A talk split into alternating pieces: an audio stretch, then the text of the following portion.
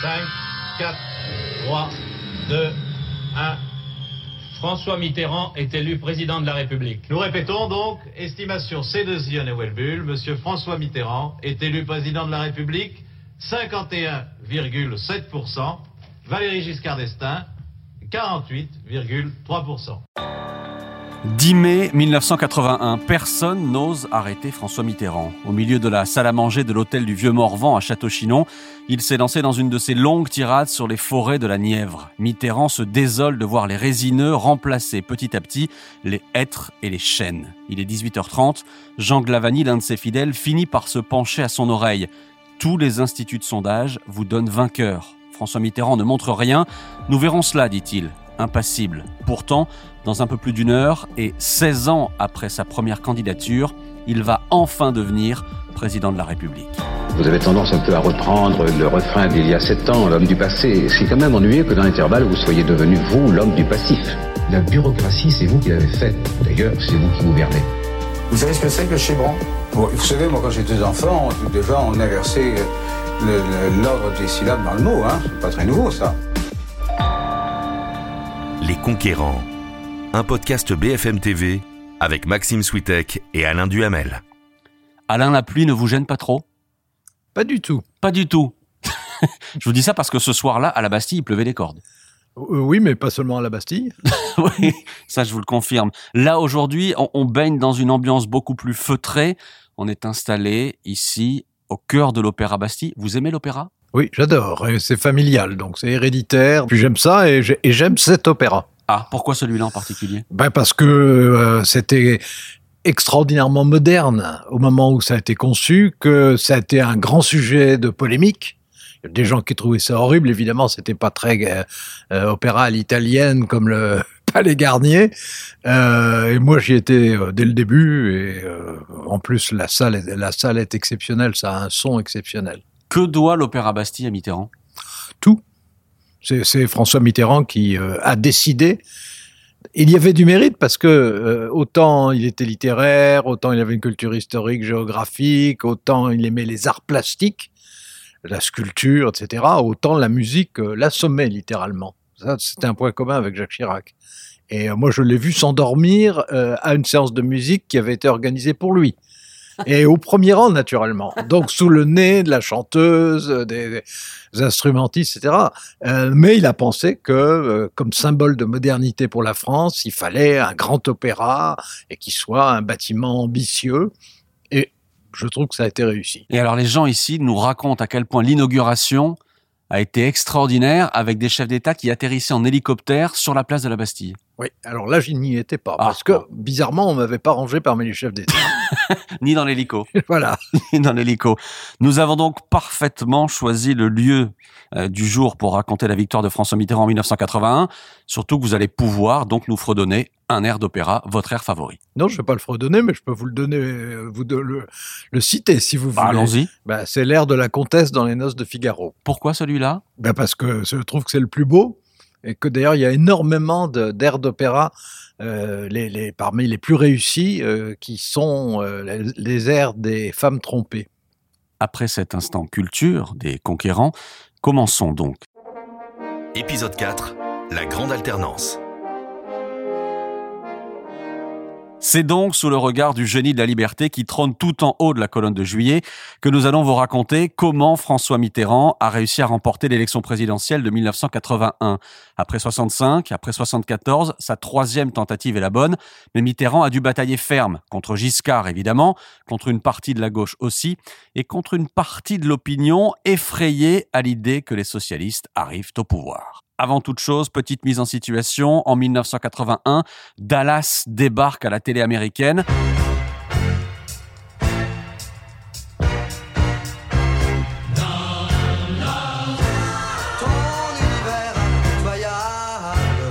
Au même moment, Ronald Reagan emménage à la Maison Blanche. Pour Ronald et Nancy Reagan, la journée avait commencé à 8 heures par la bénédiction et la messe à l'église Saint John, l'église des présidents.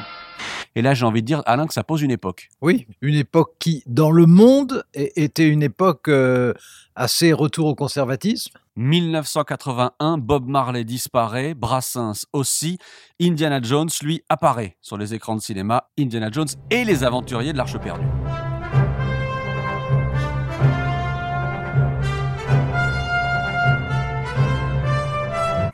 La Grèce devient le dixième pays à rejoindre la CEE, e, la future Union européenne.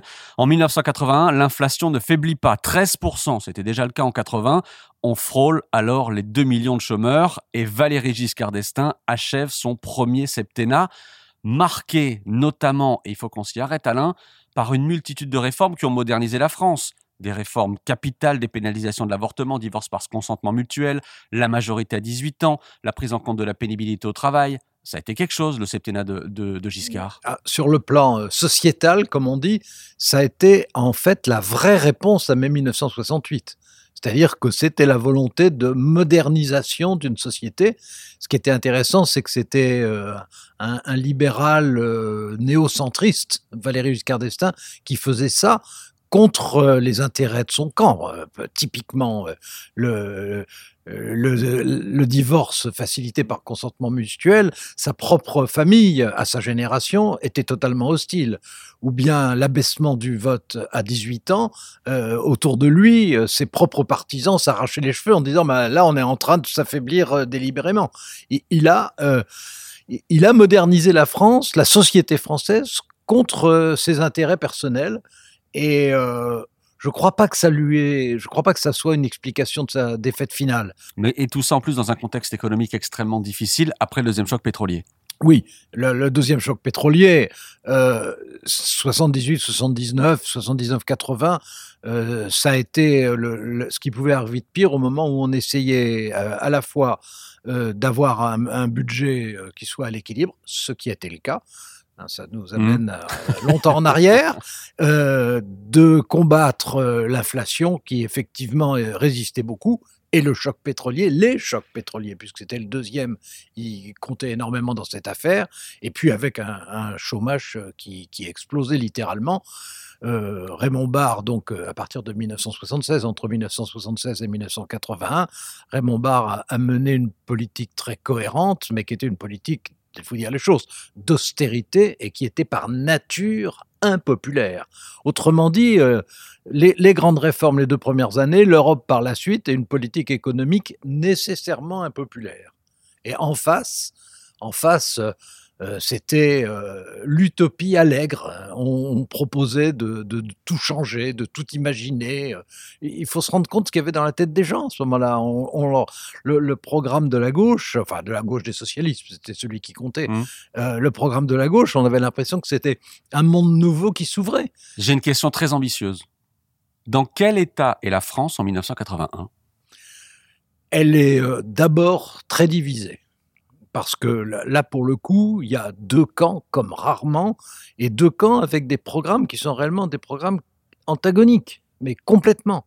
Euh, le, François Mitterrand, qui ne se sent pas euh, prisonnier du projet socialiste, qui avait été mmh. euh, échafaudé en 79-80, pourtant à sa demande. Moi, il m'avait dit à ce moment-là, parce que je lui disais c'est complètement irréaliste, et, euh, il me répondait ça n'est pas grave, laissons-les échafauder leur cathédrale, la cathédrale c'est le projet socialiste, moi je construirai ma petite chapelle à côté. Et sa petite chapelle, c'était les 110 propositions, qui, étaient plus raisonnables que le projet socialiste, enfin qui étaient, euh, disons les choses, enfin, qui en tout cas me paraissaient euh, totalement utopique. Et lui, Valéry Giscard d'Estaing, dans quel état est-il? J'allais dire presque personnellement. Il n'est pas anxieux réellement sur euh, l'élection jusqu'à la fin de 1980. Moi, j'ai le souvenir de euh, d'un dîner avec des journalistes et lui en mois d'août, en plein mois d'août, ils avaient fait revenir de vacances, donc on se le rappelle, 1980, euh, où il rayonnait littéralement. Il était dans, dans ses grands projets. Euh, on va faire de l'Europe une grande puissance. Euh, la France dispose quand même euh, d'entreprises clés dans les secteurs d'avenir. il parlait beaucoup du nucléaire, de l'aviation, de la chimie, etc. donc il était optimiste sur ses chances et en même temps, il était assailli de partout. Il était assailli euh, sur les affaires personnelles qui étaient assez ridicules, cette histoire de, de diamants. Donc votre silence, et on en termine avec cette question, votre silence, c'était ni de l'embarras, ni de l'indifférence, ni du mépris. Moi, c'était quelque chose qui tenait aussi, permettez-moi de vous le dire, à, à mon caractère et à l'idée que j'ai de ma fonction, et qui est qu'il faut laisser les choses basses mourir de leur propre poison. Et il était euh, euh, attaqué euh, parce qu'il y avait eu des histoires beaucoup plus embêtantes, notamment d'assassinats de personnalités politiques. Il y a quand même eu trois personnalités politiques de, son propre camp, en plus, euh, assassinées sous son septennat. Euh, Je n'ai pas de souvenir qu'il y ait beaucoup de choses équivalentes euh, dans l'histoire de la République. hein. Et euh, euh, il voyait quand même euh, monter une force euh, en face de lui, et il se faisait des illusions sur l'effet euh, que le- les divisions entre euh, François Mitterrand et les communistes allaient produire. Il croyait que ce serait à son bénéfice. Euh, Moi, je pensais que ça serait à son détriment. Il est affaibli par sa rivalité avec Jacques Chirac, qui est candidat en 81 aussi.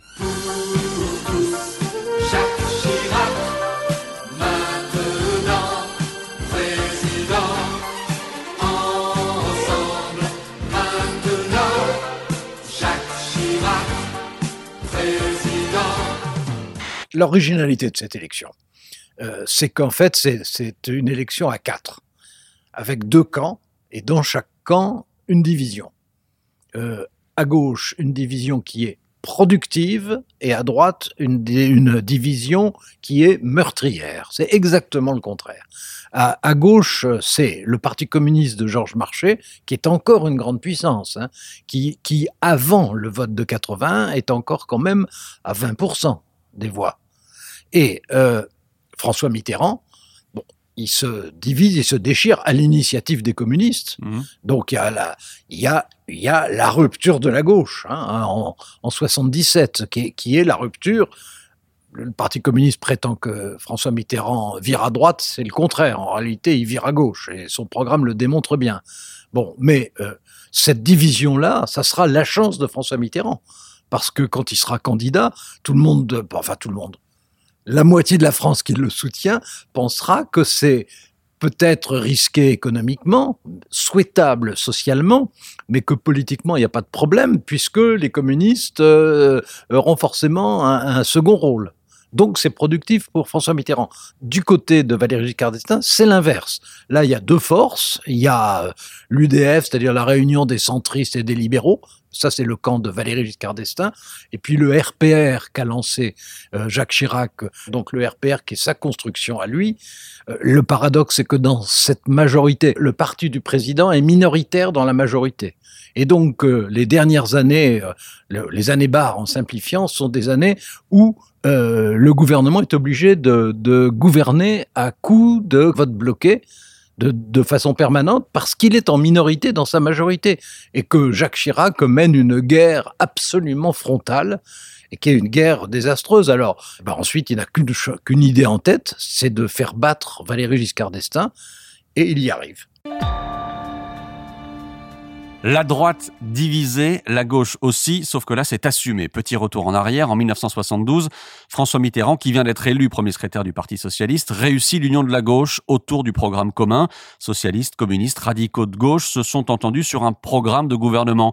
Nationalisation, réduction du temps de travail, désarmement nucléaire. Ce programme va très loin dans le sens des nationalisations, puisqu'il annonce la nationalisation immédiate de 13 des plus grands groupes industriels français, et aussi la nationalisation de toutes les banques d'affaires. Mais l'union de la gauche va faire long feu. Au fil du temps et des élections, le Parti socialiste prend de plus en plus de place, comme au municipal de mars 77. Petit à petit, le PS remplace d'une certaine manière le Parti communiste. Et Georges Marchais, le leader des communistes, n'aime pas ce qu'il voit. Il a le sentiment que les socialistes penchent de plus en plus vers le centre. Marchais veut toutes les garanties. Il demande à renégocier le programme commun jusqu'à la rupture en août 1977. Ça s'est passé le 28 juillet. J'étais en Corse avec ma femme devant la télévision et quand j'ai entendu François Mitterrand, c'était à 13h, quand j'ai entendu François Mitterrand refuser de s'engager sur l'existence d'une défense nationale indépendante, j'ai dit à ma femme, François Mitterrand a décidé d'abandonner le programme commun de la gauche, fais les valises, on rentre à Paris. Les valises sont faites, fini l'union de la gauche, François Mitterrand arrive seul, mais libre à la présidentielle de 1981. C'est exactement ce qu'il voulait.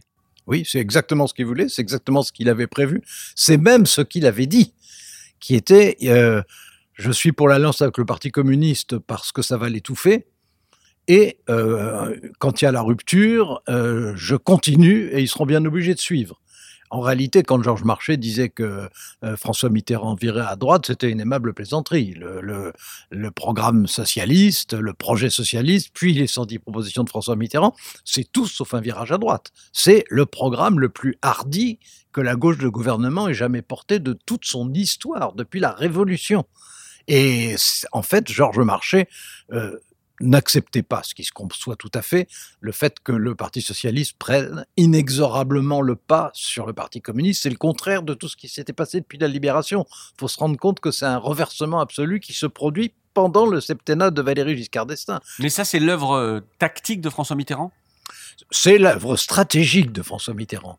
François Mitterrand, depuis 1962, a en tête d'être euh, président de la République et depuis l'élection de 1965 incluse, euh, il considère que ça passe nécessairement, ce qui était très contesté, y compris chez les socialistes à l'époque, par une alliance avec les communistes, persuadé que l'alliance avec les communistes bénéficiera aux socialistes, contrairement à ce que toute l'histoire enseignait par ailleurs. Les 110 propositions, euh, augmentation du salaire minimum, impôt sur la fortune, quinquennat, le non à la guerre en Afghanistan, à l'époque il s'oppose donc aux soviétiques, le soutien à Solidarnosc, l'abolition de la peine de mort, euh, vous le disiez, c'est, costaud et c'est sacrément à gauche. Surtout, surtout qu'il y a en plus la réduction de la durée du travail hebdomadaire, une semaine de vacances euh, supplémentaires, que l'augmentation du SMIC est très importante. Euh, c'est un, c'est un saut qui, par la moitié de la France, est considéré comme un saut dans l'inconnu et qui, par l'autre moitié, est considéré comme enfin, enfin un programme social. Bon, le, le fait est que euh, les deux premières années de François Mitterrand, il y a eu pour, disons, 60% des Français une amélioration de son pouvoir d'achat réel, de ses conditions de vie aussi. Et, il y a eu un sentiment de, de, grande liberté aussi qui a existé. L'autre moitié de la France, euh, mais qui était une moitié minoritaire pendant ces deux ans-là, étant au contraire traumatisée et humiliée. Alain, on s'arrête sur l'abolition de la peine de mort. Comme vous le dites, vous avez eu votre petit rôle. Un, un relais. et, et, et, je, et, je, dirais un relais euh, accidentel. Ça aurait très bien pu être Jean-Pierre Elkabach qui pose la même question. Bon, mais le fait est que c'était la dernière grande émission de François Mitterrand pendant la campagne. Mmh. C'était à carte sur table et c'était au mois de mars.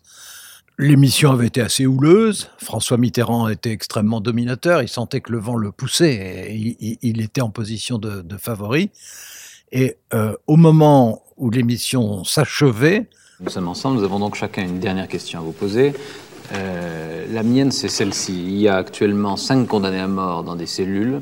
Je voudrais savoir si vous étiez élu président de la République, si vous les gracieriez. Pas plus sur cette question que sur les autres, je ne cacherai ma pensée. Et je n'ai pas du tout l'intention de mener ce combat à la face du pays en faisant semblant d'être ce que je ne suis pas. Dans ma conscience, dans le fort de ma conscience, je suis contre la peine de mort. Et euh, son entourage, enfin une partie, disons la partie la plus bête de son entourage, a cru que c'était un piège immonde pour essayer de lui tendre euh, une embûche juste avant l'élection. Et euh, ceux qui étaient intelligents, comme Robert Banater, qui, euh, lui, avait d'ailleurs préparé une note sur le sujet à l'avance. Hein. Euh, non pas parce qu'il savait que j'allais poser la question, parce que moi-même je ne le savais pas, mais parce qu'il pensait que c'est un sujet qui pouvait venir et que c'était la cause à laquelle il s'était dévoué toute sa vie, Robert Banater. Et le fait que François Mitterrand réponde comme il l'a fait, je ne dirais pas que ça a fait l'élection, D'ailleurs, je ne le pense pas, euh, mais ça a donné à François Mitterrand, qui était considéré comme la bête politique numéro un en France, mais comme euh, un opportuniste sans conviction, ça lui a donné brusquement une dimension presque morale qui a marqué une partie de l'électorat, disons, bourgeois cultivé, qui ne penchait pas dans son sens et qui l'a regardé différemment. François Mitterrand arrive donc dans cette campagne armé de ses 110 propositions. Libéré d'une certaine manière des communistes. Alors libre, pas tout à fait, parce qu'il a quand même un autre caillou dans sa chaussure, c'est Michel Rocard. Monsieur Michel Rocard a fait sa déclaration à la mairie de Conflans-Sainte-Honorine, ville dont il est le maire. La voici. Ici, à Conflans-Sainte-Honorine, et aujourd'hui, j'ai décidé de proposer aux socialistes d'être leur candidat à la présidence de la République. Alors Michel Rocard, euh, depuis les élections législatives de 1978, il est devenu euh, de loin l'homme de gauche le plus populaire, c'est-à-dire qu'il était nettement plus populaire entre 78 et 81, il était nettement plus populaire que François Mitterrand. Et quand on demandait aux Français euh, qui souhaiteriez-vous à gauche? Voir l'emporter, c'était toujours lui qui arrivait largement en tête. Bon, mais bah, mais euh, euh, Michel Rocard est un intellectuel hyper brillant, euh, mais c'est un, un, très très mauvais tacticien. Et euh, François Mitterrand l'a complètement manœuvré. Michel Rocard s'est présenté dans des conditions ridicules. Euh, il, s'est présenté à sa mairie de Conflans-Sainte-Honorine pour faire comme Valéry Giscard d'Estaing à Chamalières en 74. Mais l'ennui, c'est que il s'est trompé de caméra et qu'il regardait la caméra qui ne tournait pas. Donc on, on, on, voyait, on le voyait de trois quarts pour faire son annonce, que son annonce était balbutier, l'inverse de son moment d'éloquence de, de 78 et qu'en plus, il, a cru qu'il était obligé de dire que naturellement, il se retirerait si François Mitterrand se présentait, ce qui est quand même une façon d'être ambitieux assez bizarre. Et euh, François Mitterrand l'a complètement contourné, ridiculisé, et s'est imposé sans la moindre difficulté. En revanche, il en voulait beaucoup aux journalistes qui avaient été dont franchement j'étais euh, séduit par Michel Rocard qui, c'est vrai, l'avait présenté de façon positive pendant trois ans. Alain, j'interromps ce podcast pour vous faire part de ma surprise. En préparant ce quatrième épisode des Conquérants, dans votre bureau, il y a un nom que vous n'avez pas cité, c'est celui de Coluche. Écoutez, euh, je, je l'ai cité beaucoup dans mes livres, en tout cas, et pas mal dans mes papiers de l'époque. Je raconte et après on commente? D'accord. Allons-y. Au départ, c'est juste une idée lancée au milieu de la fumée et des effluves d'alcool. Coluche, candidat, une provoque de plus, au milieu de la nuit, dans cette grande maison de briques rouges au numéro 11 de la rue Gazan. Ces soirs-là, chez Coluche, il y a foule. Eddie Mitchell, Johnny, Clavier, Balasco, Lanvin, Patrick Devers défilent au portail.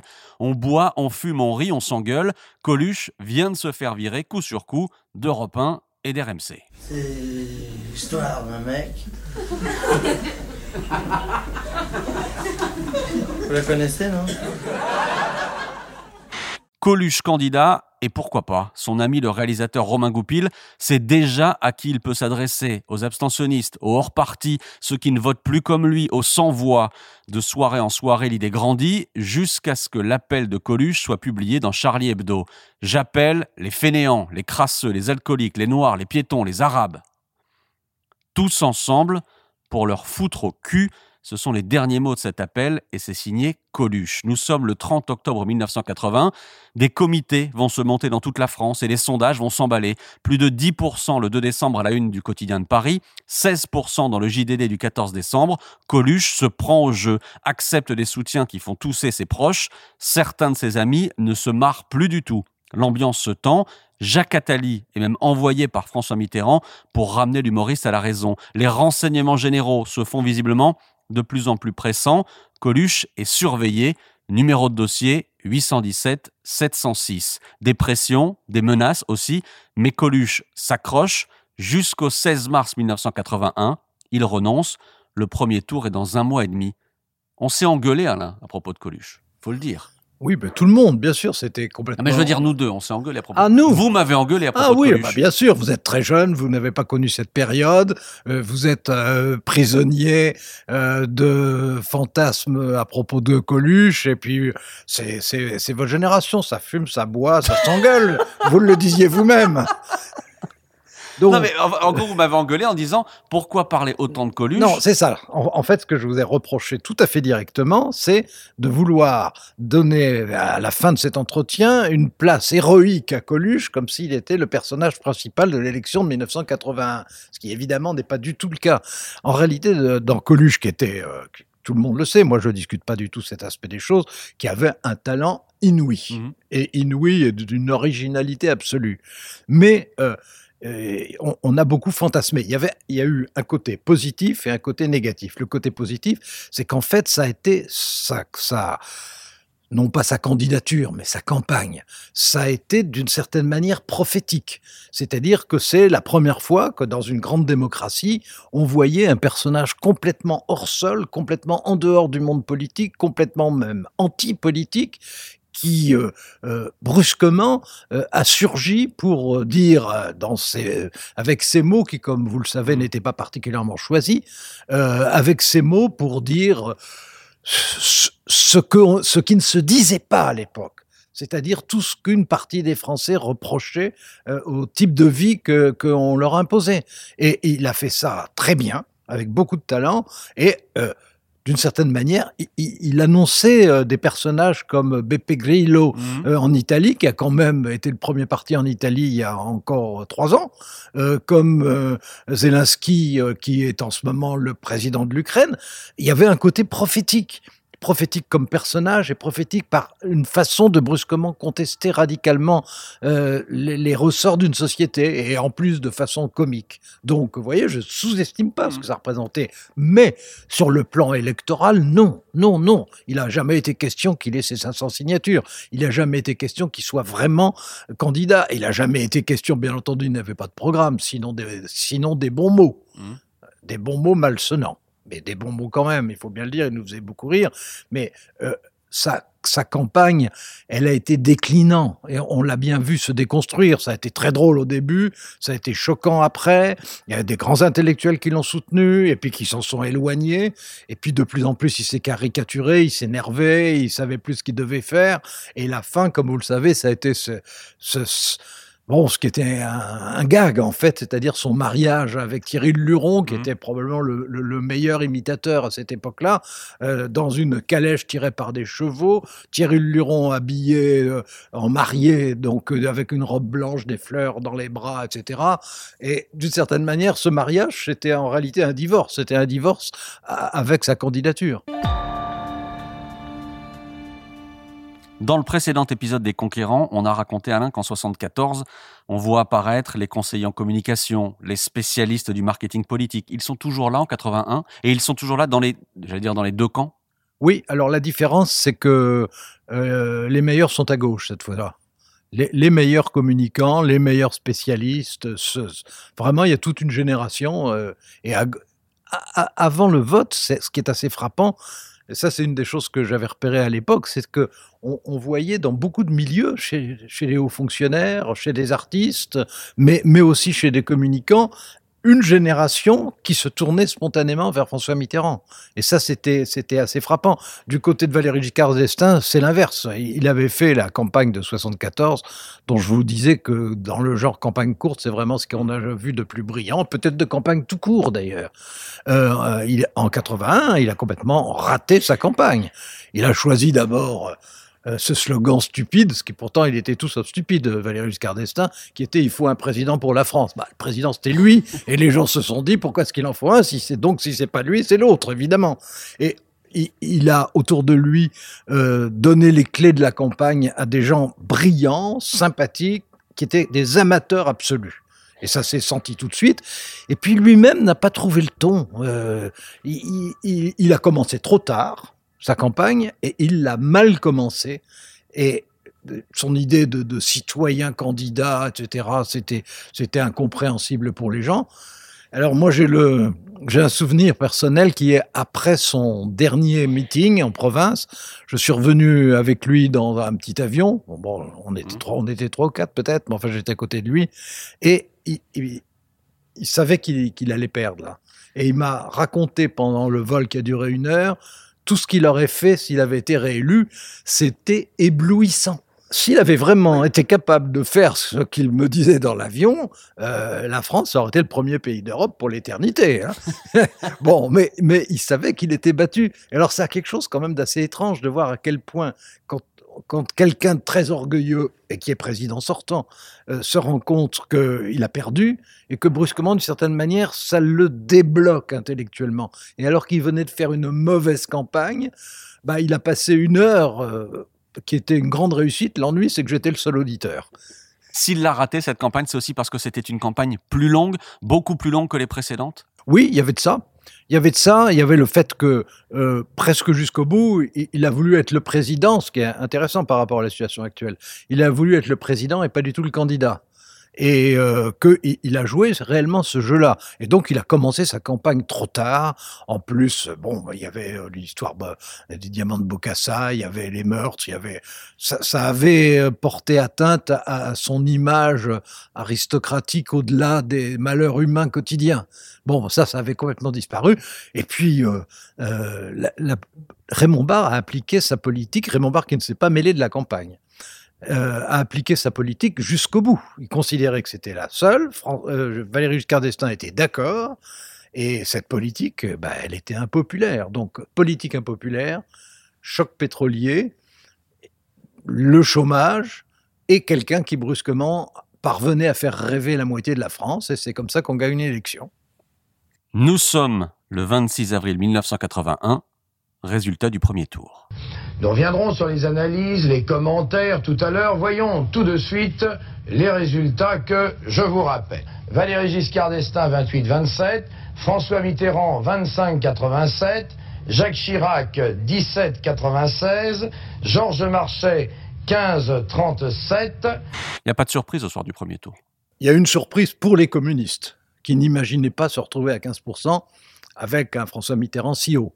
Bon, la réalité, c'est que il y a un million d'électeurs communistes qui ont voté directement François Mitterrand au premier tour, et au deuxième tour, un million d'électeurs gaullistes chiraciens qui ont voté pour François Mitterrand et contre Valéry Giscard d'Estaing.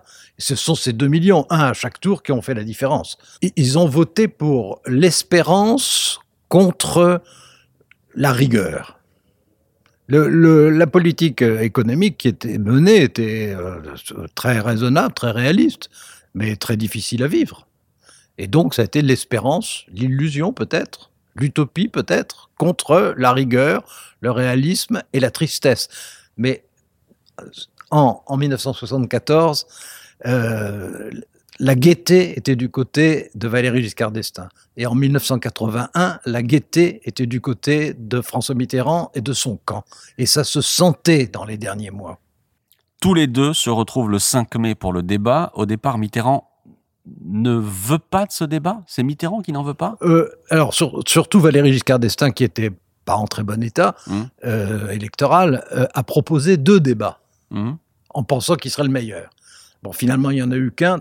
François Mitterrand n'a jamais aimé hein, cet exercice. Euh, et le débat, je ne dirais pas que c'est François Mitterrand qui l'a emporté, mais c'est en tout cas un match nul. Et à un moment, euh, François Mitterrand a marqué un point quand il lui a dit Mais je ne suis pas votre élève. Et en plus, il était assez malin, c'était à propos du, du, du, niveau du marque par rapport oui. au franc. Pour le Deutschmark, pouvez-vous me dire les chiffres? Je connais bien la chute du franc par rapport au marque entre Et 1974 non, non, mais et aujourd'hui. aujourd'hui. Euh, le chiffre de la journée, Oui. de la soirée. Oui. Et ça, Comme ordre de grandeur. Ça s'est aggravé. D'abord, je n'aime pas beaucoup, hein, je vais vous dire les chiffres, mais je n'aime pas beaucoup cette méthode. Je ne suis pas votre élève, vous n'êtes pas le président de la République ici, vous êtes simplement mon contradicteur. Oui, et j'entends bien, non, pas de cette façon-là. Il lui répond Je ne suis pas votre élève. Il parle encore un petit peu, puis il finit par donner le chiffre dont, dont Valéry Giscard d'Estaing pensait qu'il ne le connaissait pas. Et il le connaissait parce qu'il s'était bien préparé. C'est un débat moins décisif qu'en 74 Oui. Oui, c'est parce, que, vous n'étiez pas là. Non? Euh, non, pas du tout. C'est parce qu'en 74, la veille du débat, c'était 50-50 dans les sondages, et que cette fois-là, les sondages donnaient un avantage modéré, mais un avantage à François Mitterrand. Le jour du débat, François Mitterrand, c'est en plus avec les chiffres du premier tour, le jour du débat, François Mitterrand euh, était le favori, et en plus, le comportement euh, des, alliés, je vous disais que c'était un match à quatre quand même au départ, euh, était transparent. Georges Marchais appuyait à regret, alors il manifestait son regret, euh, appuyé à regret François Mitterrand, et Jacques Chirac euh, a été entre les deux tours glacial, ostensiblement glacial vis-à-vis -vis de Valéry Giscard d'Estaing. Bon, et comme vous savez, euh, une partie de disons, euh, l'appareil et les militants les plus ardents de Jacques Chirac ont voté François Mitterrand au second tour. On peut dire que Jacques Chirac a beaucoup contribué à la victoire de François Mitterrand, mais comme je vous le disais, moi, ce qui me frappe, c'est que l'allégresse avait changé de camp avant le vote. Je l'ai dit en préambule, pour être élu en 81, François Mitterrand a dû batailler face à Valéry Giscard d'Estaing, évidemment, on en a parlé. Il a dû faire railler contre une partie de la gauche. Euh, là aussi, on l'a évoqué. Et puis, il y a un autre mythe, c'est le mythe du banquier suisse. Euh, C'est-à-dire qu'il y a toute une partie de la société française qui était effrayée à l'idée que les socialistes, que la gauche arrive au pouvoir et, et, et parti en Suisse avec des valises et même des sacs poubelles remplis de billets euh, pour aller mettre l'argent euh, au chaud en Suisse et, et bien protégé. Est-ce que ça, c'est un mythe ou pas? Alors, il y a deux choses différentes. D'une part, qui avait peur au moment du vote? Réponse, la moitié de la France. Mais la moitié de la France n'est pas composée de milliardaires. Euh, euh, les paysans voyaient leurs terres euh, saisies, euh, même s'il y avait eu des garanties données, mais enfin, il n'empêche qu'ils avaient peur. Et tous ceux qui étaient des privilégiés de près ou de loin étaient affolés par les 110 propositions. Et euh, ben, vous avez aussi des ouvriers conservateurs, c'est pas la majorité, mais vous en avez. Vous avez euh, des, vous avez des gens qui sont des, des modérés qui voyaient tout ça avec euh, les yeux absolument exorbités. Donc la moitié de la France avait peur et l'autre moitié de la France espérait. Bon, et puis vous avez effectivement un phénomène des- parmi les plus privilégiés, alors d'affolement, mais ça je dirais que c'est plutôt au lendemain du scrutin, ou alors il y a eu effectivement euh, euh, une débandade de gens, euh, les, uns arrivant avec des, sacs d'argent euh, et, les autres euh, se demandant s'ils allaient plutôt s'installer en Suisse, en Belgique, en Grande-Bretagne, voire certains aux États-Unis, pour, pour, euh, pour fuir ce continent maudit qui se permettait de changer de politique. Et que ça a été, bon, ça a été assez ridicule, mais il faut se rendre compte qu'aussi au même moment, euh, le, il a fallu fermer la bourse au lendemain de la victoire de François Mitterrand. Il a fallu fermer la bourse 48 heures et euh, le franc a été attaqué. Et que Barre, euh, qui tenait toujours les manettes pendant la période de transition, a été euh, plus que correct. Et avec la Banque de France, ils ont bien travaillé et donc les choses se sont passées correctement. Nous voilà donc le 10 mai 1981. Il est 19h, comme il le fait lors de chaque soirée électorale. François Mitterrand retrouve la toute petite chambre numéro 15 de l'hôtel du Vieux Morvan à Château-Chinon. Les plus fidèles ne sont pas loin. Jean Glavani, Jacques Séguéla, François de Grossouvre, Anne Sinclair et Yvan Levaille sont là aussi. L'hôtel déborde de journalistes. Et cette fois, c'est confirmé. Quelques minutes avant 20h, on annonce à François Mitterrand qu'il est élu. Réponse du futur président c'est mieux que le contraire. Au même moment, sur le plateau d'Antenne 2, Jean-Pierre Elkabach reçoit les dernières infos. Réputé proche de Giscard, il sent que le vent est en train de tourner et comprend juste avant 20h qu'il va prendre la porte. Nous étions, dit-il, les morts de demain, les moribonds sur le chemin du cimetière. À 20h, le visage pixelisé de François Mitterrand apparaît sur les téléviseurs. À l'antenne, Jean-Pierre Elkabach et Étienne Moujotte annoncent à la France le nom du vainqueur. 5, 4, 3, 2, 1. François Mitterrand est élu président de la République. Nous répétons donc, estimation C2 et Welbull, Monsieur François Mitterrand est élu président de la République, 51,7%, Valéry Giscard d'Estaing, 48,3%. Instantanément, la liesse envahit les rues, partout. À Paris, le point de ralliement, c'est ici, place de la Bastille. Rocard, le rival de Mitterrand, joue des coudes pour pouvoir monter sur scène et être le premier à parler. Début de bagarre, échange de coups et très gros orage. Les larmes de joie se mêlent aux gouttes de pluie. Les slogans étaient répétés inlassablement et le symbole du Parti socialiste, la rose, était très présent. Pourtant, l'ambiance était à la kermesse et on parlait peu de politique. Au fil des heures, après quelques interventions politiques, on exprimait de plus en plus la joie par la danse et la musique. Vous êtes venu ici, le 10 mai 81 Ah non, mais j'en ai jamais eu l'idée, franchement. Pourquoi? On vous- je vais en Mais parler parce que je suis, j'ai des défauts, mais je suis pas idiot. On vous aurait lynché? et- On m'aurait pas lynché, mais enfin, franchement, il aurait fallu être masochiste pour euh, aller euh, euh, sur place à ce moment-là, en sachant que ceux qui étaient là, c'était les, les, les plus heureux, c'était les plus militants, c'était, ils avaient envie de, de faire la fête, qui était légitime de leur part. Bon, euh, moi, j'avais l'image de- d'un, disons, en simplifiant, d'un giscardien critique Et euh, bon, puis j'avais fait l'émission avec Jean-Pierre Elkabach. Mon frère était euh, le, chef du service politique euh, de la chaîne d'à côté. Il y avait deux grandes chaînes, donc on était chacun sur une chaîne. Étienne Moujotte était euh, à Europe 1, le chef de file de la radio qui à l'époque fonctionnait très bien. Bon, c'était évident qu'il y aurait au lendemain non seulement changement de cap, mais changement d'homme. C'était écrit d'avance. Mais ce pas- soir-là, c'était pardon, pas une surprise. hein, Ce soir-là, il paraît que la foule criait Duhamel à la poubelle. Alors, la foule criait, d'après ce qu'on m'a dit, puisque je l'étais ouais. pas, mais d'après ce qu'on m'a dit, non, c'était les, c'était les quatre. Ah. Il y avait une bande des quatre. C'était euh, euh, Moujotte au chiottes, El Kabash à je ne sais plus quoi, et les Duhamel, puisqu'il y avait mon frère, euh, à la poubelle. Bon, bah, c'est comme ça. Franchement, bon, c'est pas le moment le plus agréable. C'est, euh, euh, je dis pas ça par habileté. euh, ce qui s'est passé à la Bastille, ça ne m'a pas choqué. En revanche, ce qui m'a plus choqué, c'était ce qui s'est passé à Antenne 2, pas Europe 1, mais à Antenne 2, où des gens qui étaient euh, des giscardiens flagorneurs se sont réveillés avec un bonnet phrygien, une pique à la main.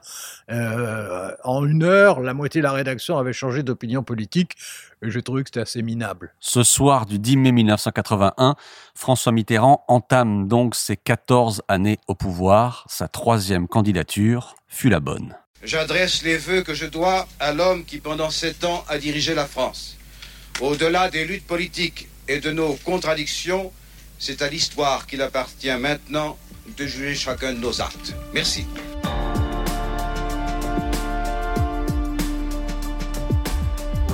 Vous venez d'écouter Les Conquérants, un podcast BFM TV à retrouver sur le site et l'application et sur toutes les plateformes de streaming. Si cet épisode vous a plu, vous pouvez vous y abonner et lui laisser une note.